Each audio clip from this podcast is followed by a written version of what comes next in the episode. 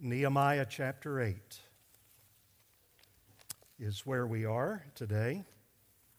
Part two, we started with Nehemiah chapter 8 last week, and there is uh, so much in the book, there is so much in this chapter that uh, uh, we need to break it down and walk through it, and that's what we're going to do, continue to do today, Nehemiah chapter 8. And we'll read the Word of God in just a few moments. But let me make a couple of introductory comments and kind of set the direction uh, for the uh, message today. Jan and I walk. Uh, we try to walk every morning unless I have a, an early morning appointment. And as we walk, we, uh, we look at yards that probably doesn't surprise you. And uh, we make comments about yards. Now, I, I thought about this before I was going to use the illustration. Uh, I, I don't want you to take offense if I describe your yard. you don't live in my neighborhood, okay? So, but as we're walking, we'll look at one particular yard, and uh, there's several in our immediate neighborhood and we say, wow, look at that. Weeds grown up, uh, bare spots, it hasn't been watered and fertilized, and the flower beds are no longer flower beds, they're weed beds. And uh, so we, we look at that and we say, wow. And then we pass a yard that is uh, mowed and, and it's manicured, and somebody has done uh, work in it, and, and you can tell. Now, I think you can probably guess where I'm going with this. Your spiritual life is a lot like a yard. What does it take for a yard to look like the first yard that I described? What does it take for you to do for there to be weeds and bare spots and, and, and, and just unkept. What does it take? Nothing. And we'll come to that in just a minute. Nothing remains neutral. And I'm not talking about yards, I'm talking about in your spiritual life. If a yard is left to its own without any work, who or what wins? The weeds. And it's critical to remember in your own spiritual life that if left to yourself without proper care and proper management, what takes over? Sin. And if you look back into the history of Christianity, you look back into the history of different churches, you look back into your own personal history as an individual, sin happens incrementally.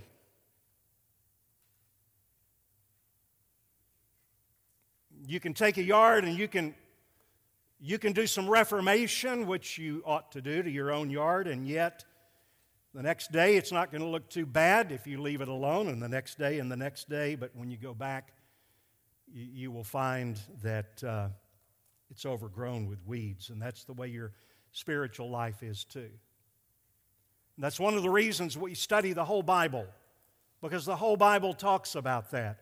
I've reminded you over and over again in studying a book like Nehemiah. There are people who, if you share outside of our church, they will ask you sometimes, well, what's your pastor preaching? Well, he's preaching through Nehemiah, well, what did he preach through before? Well, Esther. What did he preach through before that? Ezra. Really? We have to realize that according to the Apostle Paul, that which was written in former days was written just for us. It's written for our instruction so that we can have, now watch this, we can have endurance through encouragement of the scriptures that leads to hope. And I just added a New Testament verse in there, 1 Thessalonians chapter 3, verse 2. And the reason that we do this week by week and we take a book and we just chop it apart and we walk through it verse by verse and section by section is so that you will be established and encouraged or exhorted in your faith. Now, last week I shared, beginning, beginning in, in chapter 8, that I was absolutely stunned by the people and what they did. And we'll be reading the, the section uh, in just a few moments. You notice I only have two points, and that's a little bit unusual. Normally I have three or more. But this will suit us for today. But if you'll remember, I, I, I told you that I was stunned by what they did and how unlike it is, even in our culture today, in many cases where all of the people of Israel, they came from the outlying areas. It says they assembled as one man to the square before the water gate. And they told Ezra the scribe to bring the book of the law of the Moses that the Lord had commanded Israel. They needed, and they knew they needed, what God had to say to them. They didn't need man's opinions, and yet you look and you contrast that with what is happening in our day, and it's happening all around. I, I hope you are at least aware of this enough to, to know it. The time is coming, Paul says, and now is actually, when people will not endure sound teaching that comes from this book, but having itching ears, they will accumulate for themselves teachers to suit their own passions. In such contrast, the people of God, when they call for Nehemiah and they call for the book, and, and that's what I appreciate about you, Heritage, I really do. We are not a perfect church, but I know that week by week, you hunger not for man's opinions, you hunger for what God says in the book. Now, I said all of that last week. So let's take a look at that, at, at, at, what we have before us today, and walk through it in two different movements, two different sections. And we'll read, first of all, from chapter 8, verses 1 through 6. Now, let me just say something about uh, sometimes we ask you to stand and sometimes we don't. We find in this chapter some things about standing. Now, just remember that there are things in the Bible that are descriptive, descriptive. You got that? They describe what goes on. They're not prescriptive. In other words, we don't have to do that. The Bible does not prescribe that we always stand or that we always sit. Uh, for those who believe that this chapter teaches that we must always stand, remember they stood for six hours. And all Ezra did was read the book. And uh, so we're not going to do that. Uh, but we will read and you follow along uh, because there is some really, really good stuff here about hungering for revival. I hope you're hungry for revival, but the right kind of revival. And we'll see it in this passage. And all the people gathered, this is verse 1, as one man into the square before the water gate. And they told Ezra the scribe to bring the book of the law of, the Mo- of Moses that the Lord had commanded Israel. So Ezra the priest, what did he do? He brought the book of the law before the assembly, both men and women. Now, watch this, and all who could understand what they heard. Some people say that it was because it was a different language, and so it was done in the language they could understand. But I personally think that it's referring to the fact that there were children there. All who could understand. Now, I don't know if they had a nursery for the babies, but I do believe that it is important. And by the way, just let me say this this is not a part of my notes, but it is intentional what we do at Heritage, and you will look all over this auditorium and you will see children. And sometimes, you know, ch- children get antsy and they get uh, fussy and all the rest of that, and that's okay because they need, we believe, to be in with their parents, their moms, and their dads. Not only to hear the Word of God, it's not always going to be on their level. They can't understand it. But one thing they can understand is watching their moms and dads in worship. And that's why it's important. That's not a part of the sermon, that's a freebie. Okay?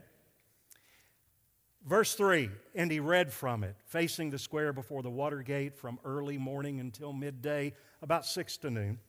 in the presence of the men and the women and those who could understand. And the ears of all the people were attentive to the book of the law.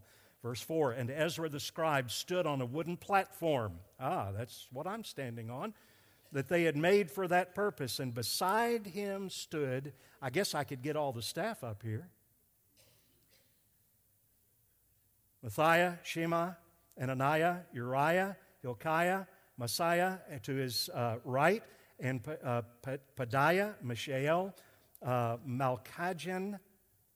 Wow. Hashum, you know, Jim and Rocky and Eric, and th- those, those are a lot easier. Uh, Hashbaddanah, uh, Zechariah, and Meshullam on his left. So all these guys were up there. And Ezra opened the book in the sight of all of the people, for he was above all the people. And as he opened it, all the people stood. And Ezra blessed the Lord, the great God. And all the people answered, Amen, Amen, lifting up their hands. And they bowed their hearts and they worshiped the Lord with their faces to the ground. This is a picture of revival.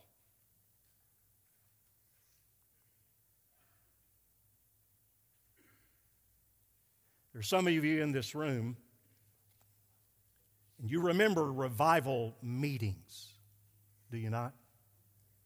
Anybody ever been to a revival meeting where you bring in uh, a speaker, an outside speaker, usually an evangelist, one who is gifted?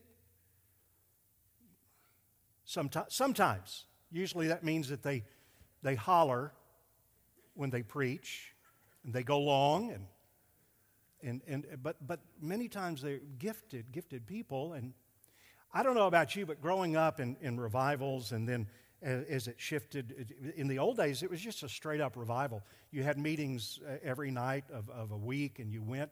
And by the way, I professed faith in Christ as an 11 year old during a revival.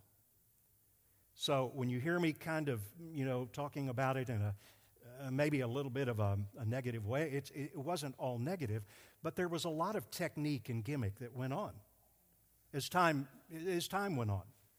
So that you had the obligatory pizza party for the students. It was kind of a bait and switch. Get them there for the pizza, preach the gospel. And some churches even baptized them the same night. Got a few phone calls from the parents about that. Or maybe it was a, a special kind of group that came in to attract people. We never had them, but it was always intriguing. The power team. Anybody ever see the power team? So you get somebody to come, and all these guys. Andrew, you could have been on the power team, okay? Just, just say it. And they would do all these feats of, of, of, strength and lift people up. And they'd get guys like me, wimps, up on the stage and, and lift us up, you know, bench presses in one hand and tear phone books in half uh, and, and, all the rest of that. And then they would preach the gospel. And, and you know, it, again, they, they, they had these, these different things went on. And I'm not saying they were bad, but I'm just saying I want you to see what is happening here. The people of Israel had come back together. They'd built the wall, rebuilt the wall and the temple, and they knew they needed God. It wasn't something worked up by the preacher. Ezra didn't say, let's have a revival meeting. They called for him to come and do something very, very simple read from the Torah. That's kind of like preaching from Nehemiah. And so he did. He read. There were all these guys up there. I, I, you know, I just try to, in my mind's eye, wonder what that might have looked like. Did any of them get sleepy? You know, during the reading, did any of the people? Apparently not. Apparently, revival broke out. Because if you see, when, when he blessed the Lord after the reading, and they all said, Amen, Amen, and they fell down on their faces and they worshiped.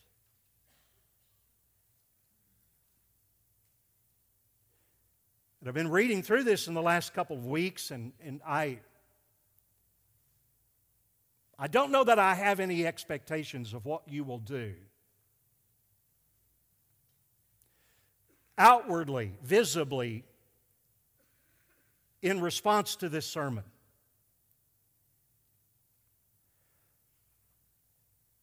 But I desperately want you to be revived.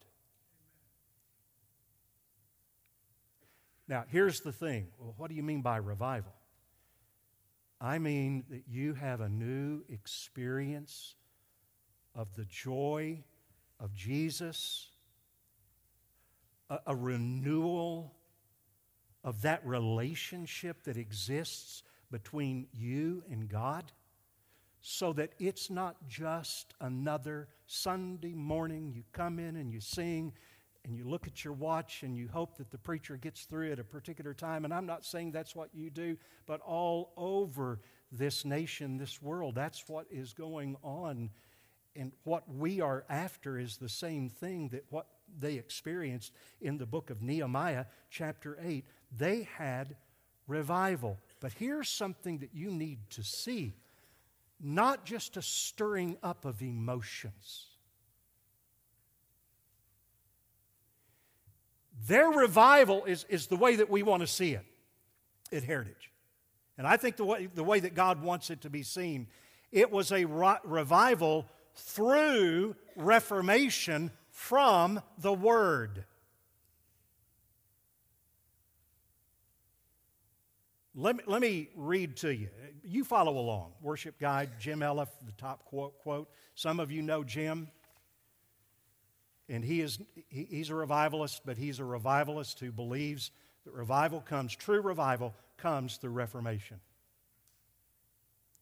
So he wrote this. I, these are three long quotes, but I, I just want to read this one to you. Look at this. We should not want a revival of experience alone without true reformation. And so the term revival is not adequate for our day unless we add the qualifiers reformational or word driven. It is not wrong to desire revival if we mean a revival that is a resurgence of correct believing along with the enlivening of our experience with God, which comes out of, not apart from, sound doctrine. This means that I believe the most long lasting change would not come by only having merely warm or even powerful, dramatic experiences with God. No, what we need is for some of the major organizations. Hmm, wonder what he could have meant by that. And churches to reshape their view of the gospel to conform to the Bible.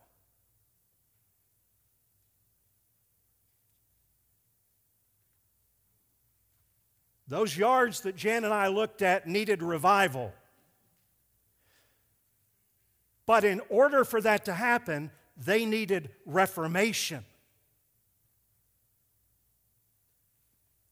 And some of you do yard work, and you know what it takes. It takes a lot of weeding, it takes a lot of pruning, it takes a lot of fertilizing, it takes a lot of watering. And listen to me, and I'm going to come back to this not just once, but every day. The great revivals of the past, all the way from the book of Acts. We'll look at some of that in just a minute. But I'm thinking in the earlier days of this country, first starting in Great Britain and making its way over here, that, that sense of revival. Anybody ever heard of the first Great Awakening? That happened around 1730 to 1740. And you know, our country started with a kind of revival. The pilgrims came over, and there was this sense of the fear of God that permeated everything that they did. And they weren't perfect, I know that, but there was this sense of the fear of God. And, and for a generation, it, it, it kind of continued. But what happens if you don't tend to the yard? The weeds grow up, and that's what happened. And by the time Jonathan Edwards was a pastor, young pastor. The weeds of sin and apathy had grown up, worldliness among the people. And Jonathan Edwards, now this is an interesting thing. You go back and you read some of the history. The preachers didn't use gimmicks. Surprise, surprise. How did they have revival? They preached the word. Do you know what doctrine, common through all of the revivals, the Great Awakening, Second Great Awakening, and much of the preaching? I'm talking about John Wesley. Yes, Wesley, a good Methodist. George Whitefield, Jonathan Edwards. The theme that they preached most was the doctrine of justification by faith alone. Far from dumbing down, I feel like that maybe sometimes, I hope I'm not dumbing down. But listen to some of the. Here was the, the title of the sermon that Jonathan Edwards preached that really kicked off the revival God glorified in the work of redemption. And then he preached that famous sermon later on Sinners in the Hands of an Angry God where he pictured people without Christ and, and as a spider would be dangled over the flames and shrivel up. And he used that. Now, Jonathan Edwards did not raise his voice, he had a hard time seeing. He preached from a manuscript. And he would look down and he would read his manuscript. No theatrics. And during the sermon, Sinners in the Hands of an Angry God, the people in the congregation begin wailing and moaning and weeping. Oh, a little bit like, Act, uh, like, like Nehemiah chapter 8. Falling to the ground and worship. At one time, he had to stop his reading and tell them to be quiet so that he could continue preaching. Says from what I read to you a minute ago, they took time to read and they took time to explain. No propping up, no bait and switch. You know why? And, and I believe this with all of my heart. I, I, listen, I am not for boring preaching. I don't want my sermons to be boring. I, I'm looking around just to say, see any rolling of the eyes or anything like that.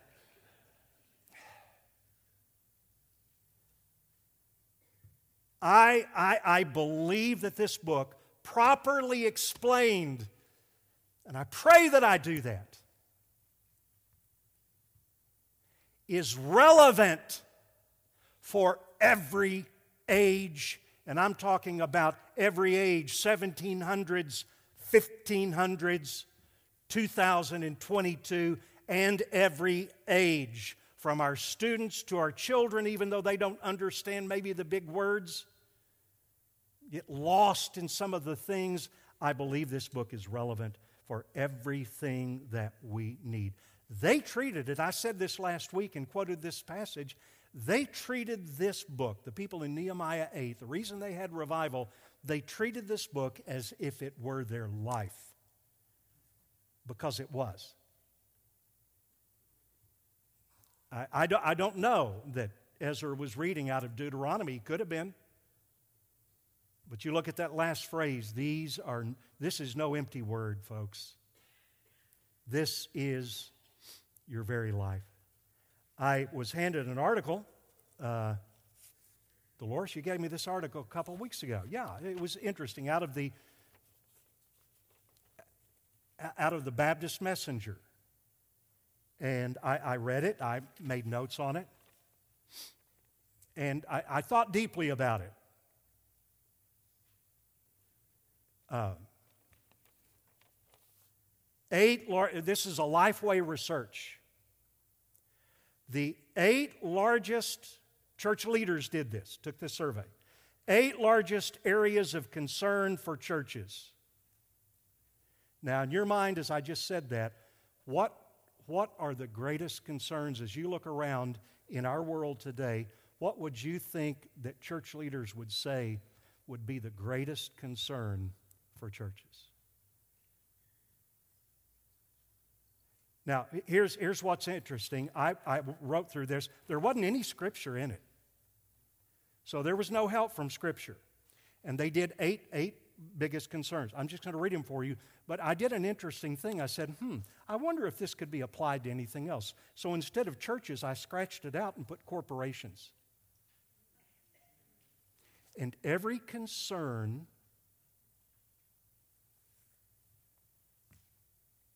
every concern that these leaders, this, this, this is a Lifeway research thing, 1,500 church leaders. Every concern, you could scratch out the word church or congregation and put company. And it would fit. Or club. First one, attracting more members or more consumers. Is that a legitimate concern? Well, you, you could say it is the worry over gaining new attendees. Hmm. Second, I, I, don't have time in this message to go over all these. I, I just put this out here by way of illustration, and I'm going to contrast this. Financial issues. Yeah, yeah, after COVID, I, you can see that. Here's another one, and I underline this dwindling and aging members. Well, I understand dwindling, but I'm, you know, that, why, why is it a concern of having too many elderly attendees? Now, I don't know what that is because I'm not elderly. Some of you are.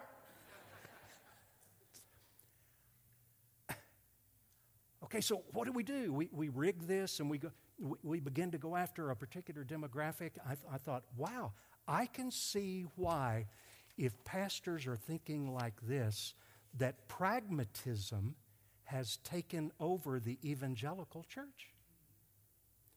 Rather than just reading and explaining the Word of God and praying to the God who wrote this book to give revival by reformation through His Word. Well, it went on facilities and properties. I understand, I understand that. You, you drive by churches and you think, oh, oh, I, even if it was a great church, great preacher, I don't know if I'd go into that building. It looks like it needs to be condemned. I get it.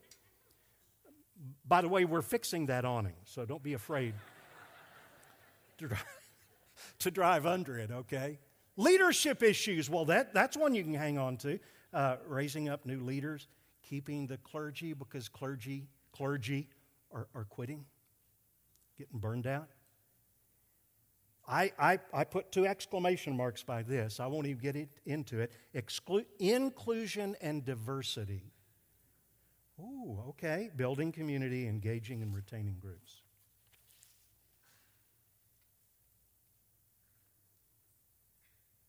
What about having a concern of standing fast in the Lord?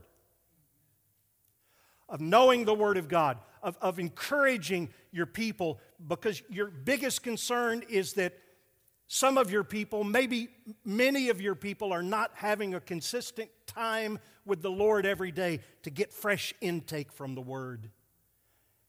Folks, those are things that are concerns. Arthur W. Pink, you remember him.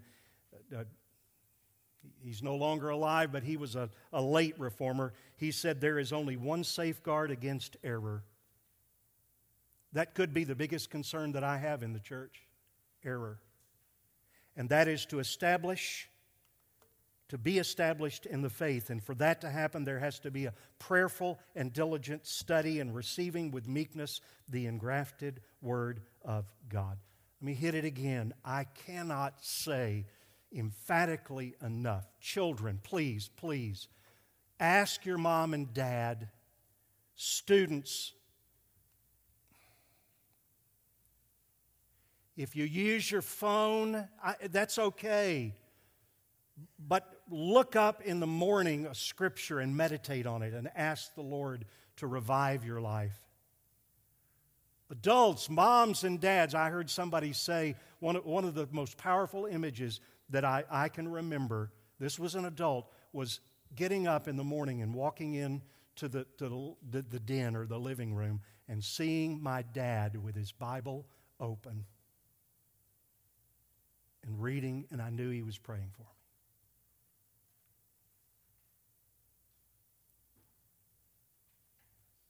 We want revival, reformation. It's not going to happen just one. You can't just fix up the yard once. You got to go daily. And daily there is that thing that is happening. I love when our students go to things like Mission Arlington. Now, some of you don't know, we had a little bit of a COVID outbreak. So all of them aren't here. They've quarantined and safe and all the rest of that. I love it. And, and, and I, I, saw a few heads bob a few minutes ago when I, went, when I was mentioning about the quiet time. But here's what I observe, and here's the question I have. The, the students, before they left for Arlington, okay, some of you that went, if you went last year, did you continue in that revived kind of, of, of mindset, heart set? Or did you stop doing some of the things, the reformation that you needed to do, and the weeds grew up? And before long, a week, two le- weeks, three weeks, you were back in, in the normal mode of operation. Just talking like you, you used to to your moms and dads or to your friends, and, and, and the change just evaporated. And I, I know that you came back revived. I heard the reports of what God did through you. And there's a way to keep that. Not, not just the emotions. That's not what I'm talking about. I'm talking about the fervor, the, the, the, the unification that you felt, the, the purpose, and all of the rest of that. You know, we, we, need, we need to be unified. It says they gathered as one man. And I was thinking about that. How do we get to that? How do we get to that unity of the faith? Jesus in his high priestly prayer prayed for unity, but how does that unit how do we be unified? Heritage. The, the context is we're unified in the word. Sanctify them in the word. Your word is truth.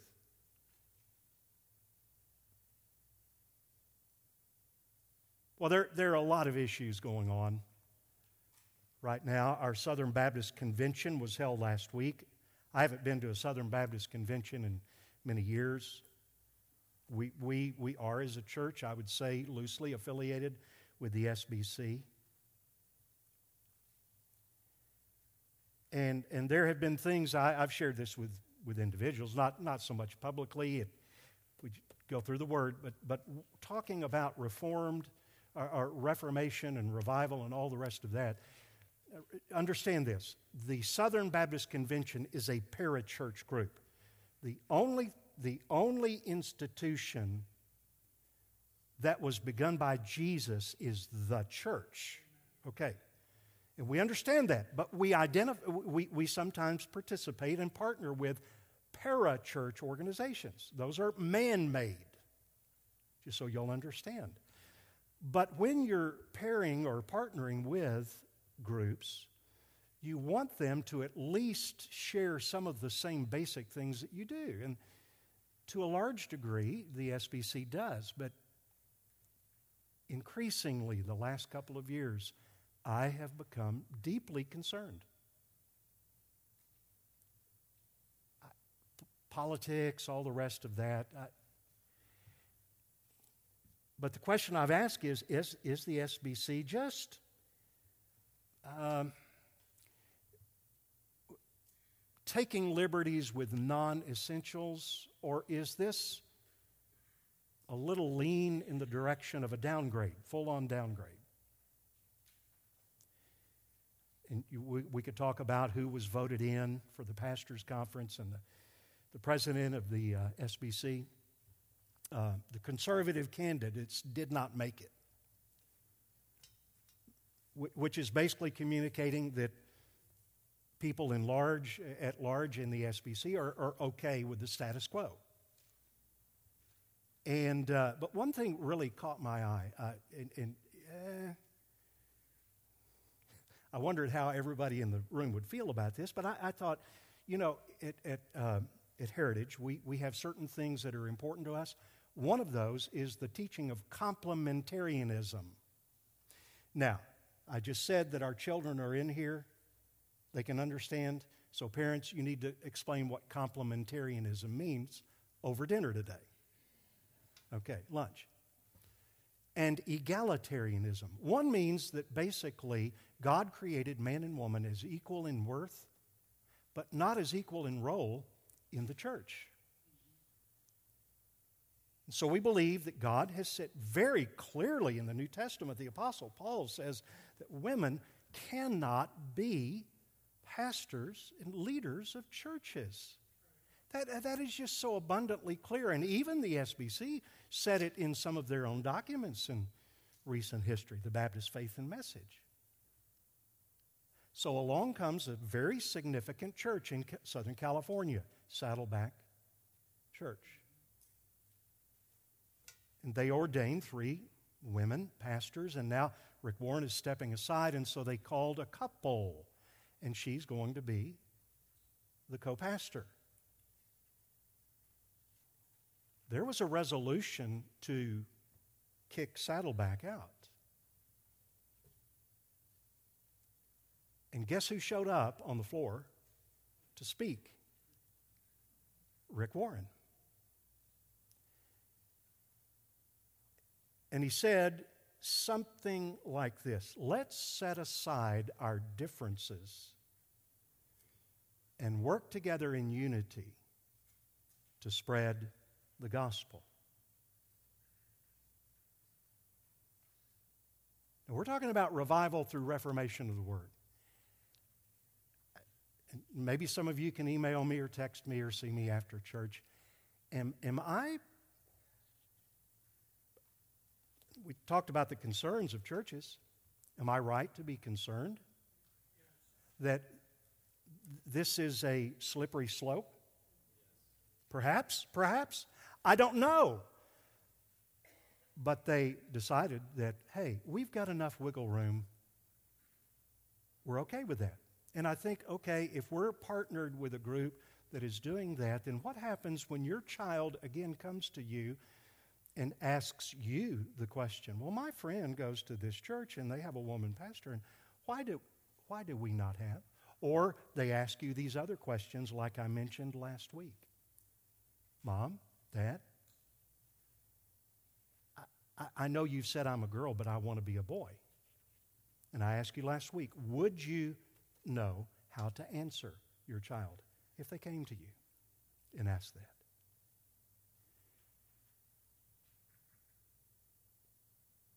I really have very little that I can do with other churches. I, I, may disagree with other churches. I may, I may get together and pray with other pastors from other churches who actually do this kind of thing. But when it comes to Heritage Baptist Church, my desire is to have revival,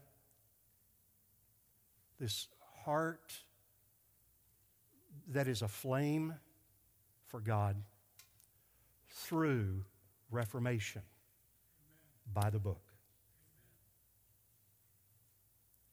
The answers are there. I, we may talk about some of those answers in the future individually.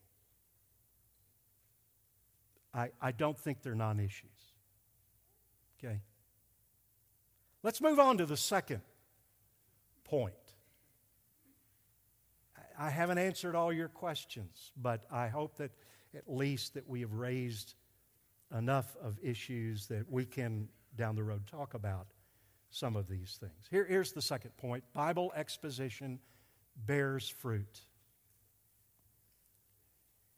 And I'm talking about individually and I'm talking about corporally. If it doesn't bear the fruit, that is shown here in this second uh, part, uh, chapter 8, verses 7 through 12, then we have to, to ask the question what's happening in the hearts of people, or is it true Bible exposition?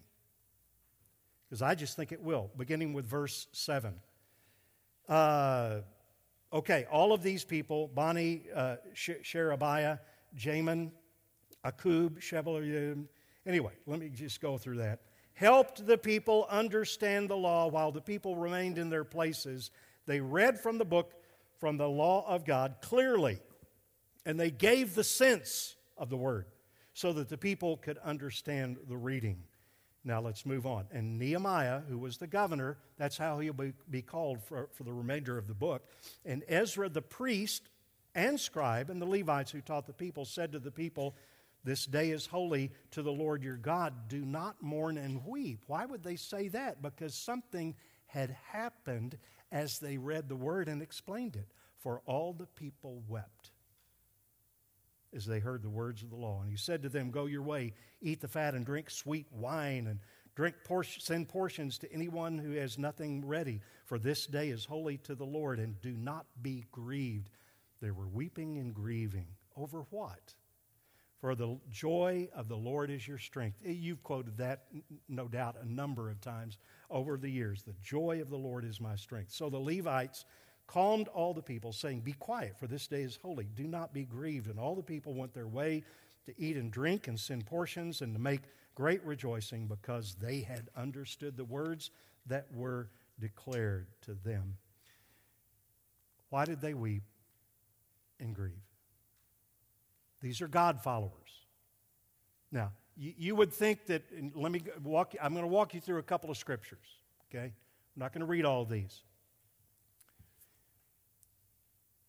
You, you, you would believe that they would weep and grieve over their sin if they were non believers. These, these are believers. See, on the day of Pentecost, when they were confronted with the Word of God that Peter preached, the gospel, they repented. They had this contrition. Look, when they heard this, they were cut to the heart. These were non believers who became believers. And, and then later on, we see that repentance is a component of the gospel message.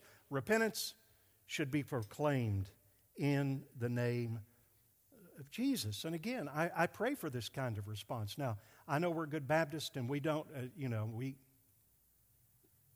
sometimes we don't show emotions, and that's, that's fine. I, I don't care about that. What, what I, and I think Ezra really cared about the heart response. But this weeping and this contrition were not just superficial emotions. Hear me about what else it was not. It was not about being caught. There are times, right, uh, uh, children, young people, adults, oh, I'm so sorry, you're contrite when you get caught. No, this was not that. This was the Word of God that was being brought to bear on their lives. And they, they were sorry to God. They knew that God's grace is not magnified by taking a sinner and telling him he's saved while there's no change of heart. There, there's no new hatred for sin, and, and that's going to happen first in the heart, inside. There's no new regard for the glory and the honor of God. He, he's not in the business of taking rebel sinners and converting them without those things happening. And so, weeping and grieving are appropriate for believers. And, and, and, again, let me, let me just say this to you in your own quiet time. It's not mechanical, I hope. And it's not perfunctory. You just do it. Okay, it's Monday. I can check the box. For those of you who are following the one year, you're in the book of Proverbs, you're almost finished.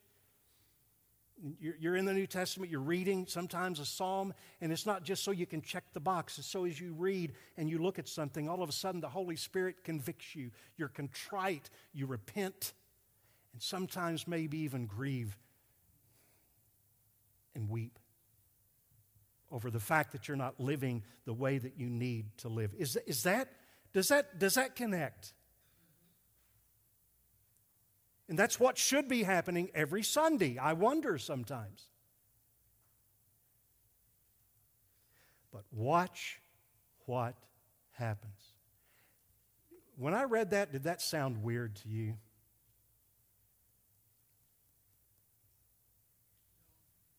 Crickets. Crickets. They, they were weeping and, and they were grieving. You say, well, that's what, that's what the revivalist wants. That, that's what the preacher wants, right? And Ezra says, stop.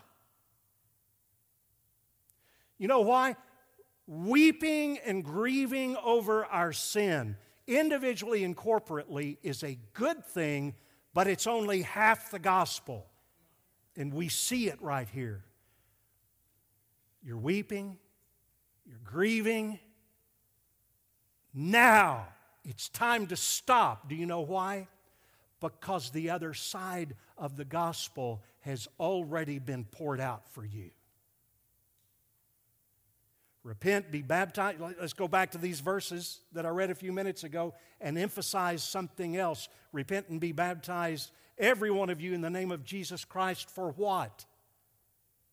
The forgiveness of your sins. And there, as a part of the gospel, not only repentance, but forgiveness of sins is proclaimed. And so, what Ezra was doing is saying it's not just a message of do more. We need to do. But our message of do always is preceded, and I hope this doesn't sound trite to some of you, by the message of done. It's based on what Jesus Christ has done. It's not hearing seven new applications for overcoming the sin in your life. The message is if you're contrite, if you're grieving, you look at that word in your quiet time, you hear it on Sunday morning in an ABF class or a Sunday school class, or you hear it on, in a Sunday morning sermon, we quickly move from the grieving and the repenting to the believing in Jesus Christ and what He has done in His sacrifice on the cross. And, and that's basically what Ezra was saying. He, he was saying, Look to Jesus. You're surrounded by so great a cloud of witnesses. Put aside. Put aside the things that entangle you. Run the race with endurance. Clear out the, the weeds. But here's how you do it you look to Jesus because He is the author, and He is the finisher of our faith. You know what, what I just described to you? What, what we say around here, uh, at least we have from time to time preach the gospel to yourself every day. Repentance and faith. Repentance and faith. That's why I can say to you in my sin, and I'm, I'm personalizing this. When I'm reading the Word of God, I'm preparing for a sermon, or I'm having my quiet time, and my sins and sometimes, sometimes it's, it's present, it, it, and I've shared with you before. Maybe it's a, it's a, a, a I've been cranky to Jan, and, the Holy Spirit convicts me, and I, I may not weep openly in my quiet time early in the morning, but I can tell you I'm contrite.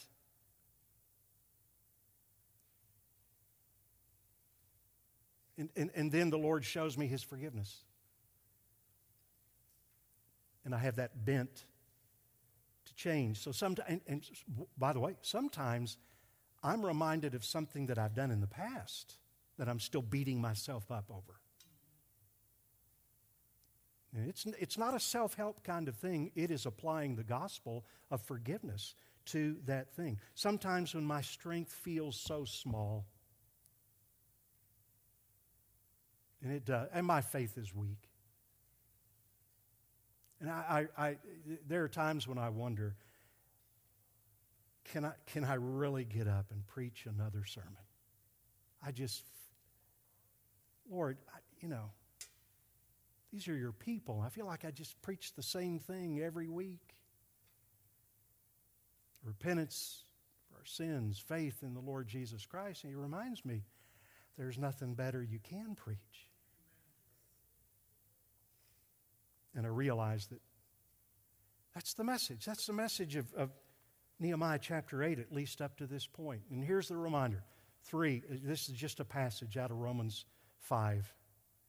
I just want this to be a strengthening to you and an encouraging to you as it is to me. I just said, I, you know, I, I just feel so weak. I feel a sinner, even sometimes an enemy. Therefore, since we have been justified by faith, told you a little bit ago, Jonathan Edwards, that was his theme. That was John Wesley's theme. That was George Whitefield's theme when great revivals broke out. We have peace with God through our Lord Jesus Christ. Through him, we have also obtained access by faith into this grace in which we now stand and we exult in the hope of the glory of God.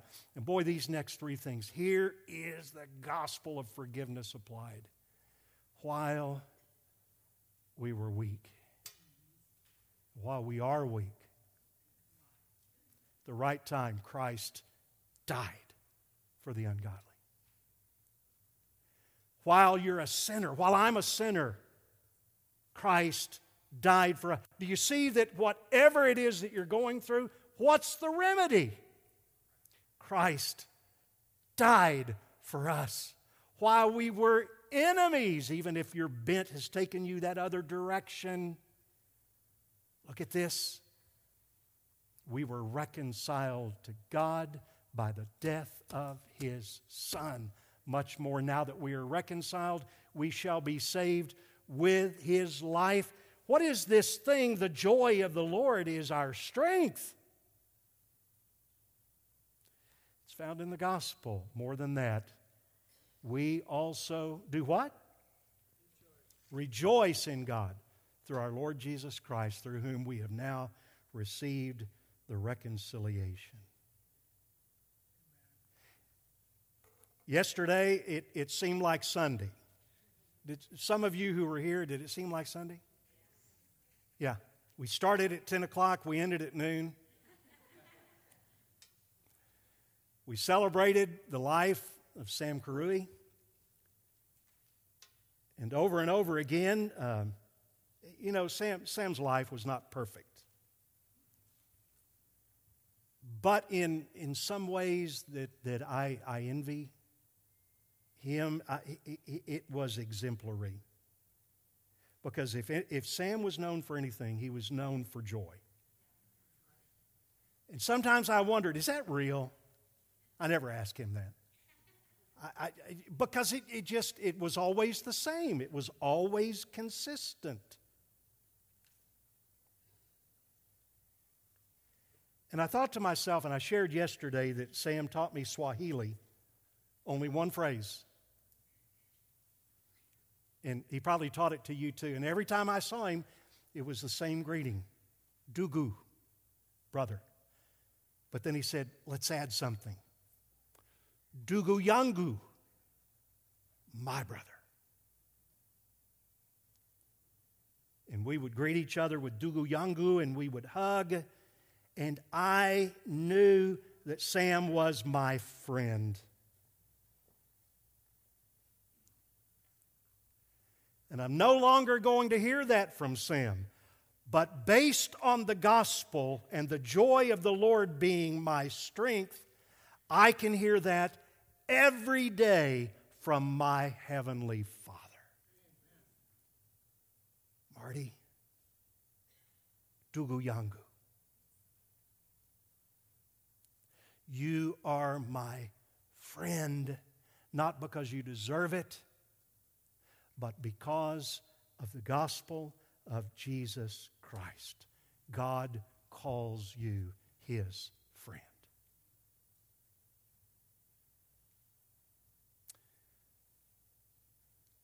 I hope that resonates. I hope that you hear the gospel, and if there is any doubt in your mind that you know the Lord, Please see me. Please see one of our staff. Please see anybody who looks mature and like they know the word. Really. Draw them aside and say, hey, I, am struggling with this. Could you help me with the gospel? Uh, and people all over this congregation will be more than happy to do that. And I, I'm going to pray that you would do that. I'm going to pray for us as a congregation that we would be revived by reformation through the word. And uh, two, I'm going to pray for something else. Chip and Cindy, you're leaving on Tuesday. right? Lord willing. We're, uh, Randy and Joy, are you guys here? May not be here, huh? Okay, recovering. Okay. And uh, Rose Morgan, I think, is going with you. Okay. Uh, we're going to pray for them because they're, be, they're going to be going to Albania, and there are prayer guides out there on the Welcome Center that you can get and pray for them as they go. Uh, this is uh, something that they have done for a number of years, uh, going over and helping with a vacation Bible school kind of thing for people, international uh, workers that are coming from all over the world, and they're going to be with their kids, and it's going to be going to be good. But they're, uh, Chip said this as they get, or maybe it was Cindy, I don't know who wrote the email, but as they get older, traveling is harder. We understand that, don't we? So pray for them, not just for safety, but for strength and encouragement as they go. So let's pray, and uh, then we'll sing and be dismissed. Father, we thank you for uh, the truth of your word. It really does encourage us, whether people do or not. Um, and uh, so, Lord, we look to your word for the encouragement we need, for the ability to stand fast for the ability to be revived uh, by reforming according to your word, by pulling out the weeds that we've allowed to grow up. Lord, I pray that you would change attitudes, and I pray you would change actions in the lives of the people in this congregation, beginning with me, and that we would continually be conformed to the image of Christ. So we thank you for this. Now we pray for Chip and Cindy and Randy and Joy and Rose and about 20 others, I think, that are going from America and Europe to be a part of this time of ministry and mission. Pray that you help them as they go, give them the strength, physically, the stamina, and uh, the spiritual strength as well. So we thank you for being such a wonderful Father to us and calling us your friends because of Jesus Christ. We pray this in His name. Amen.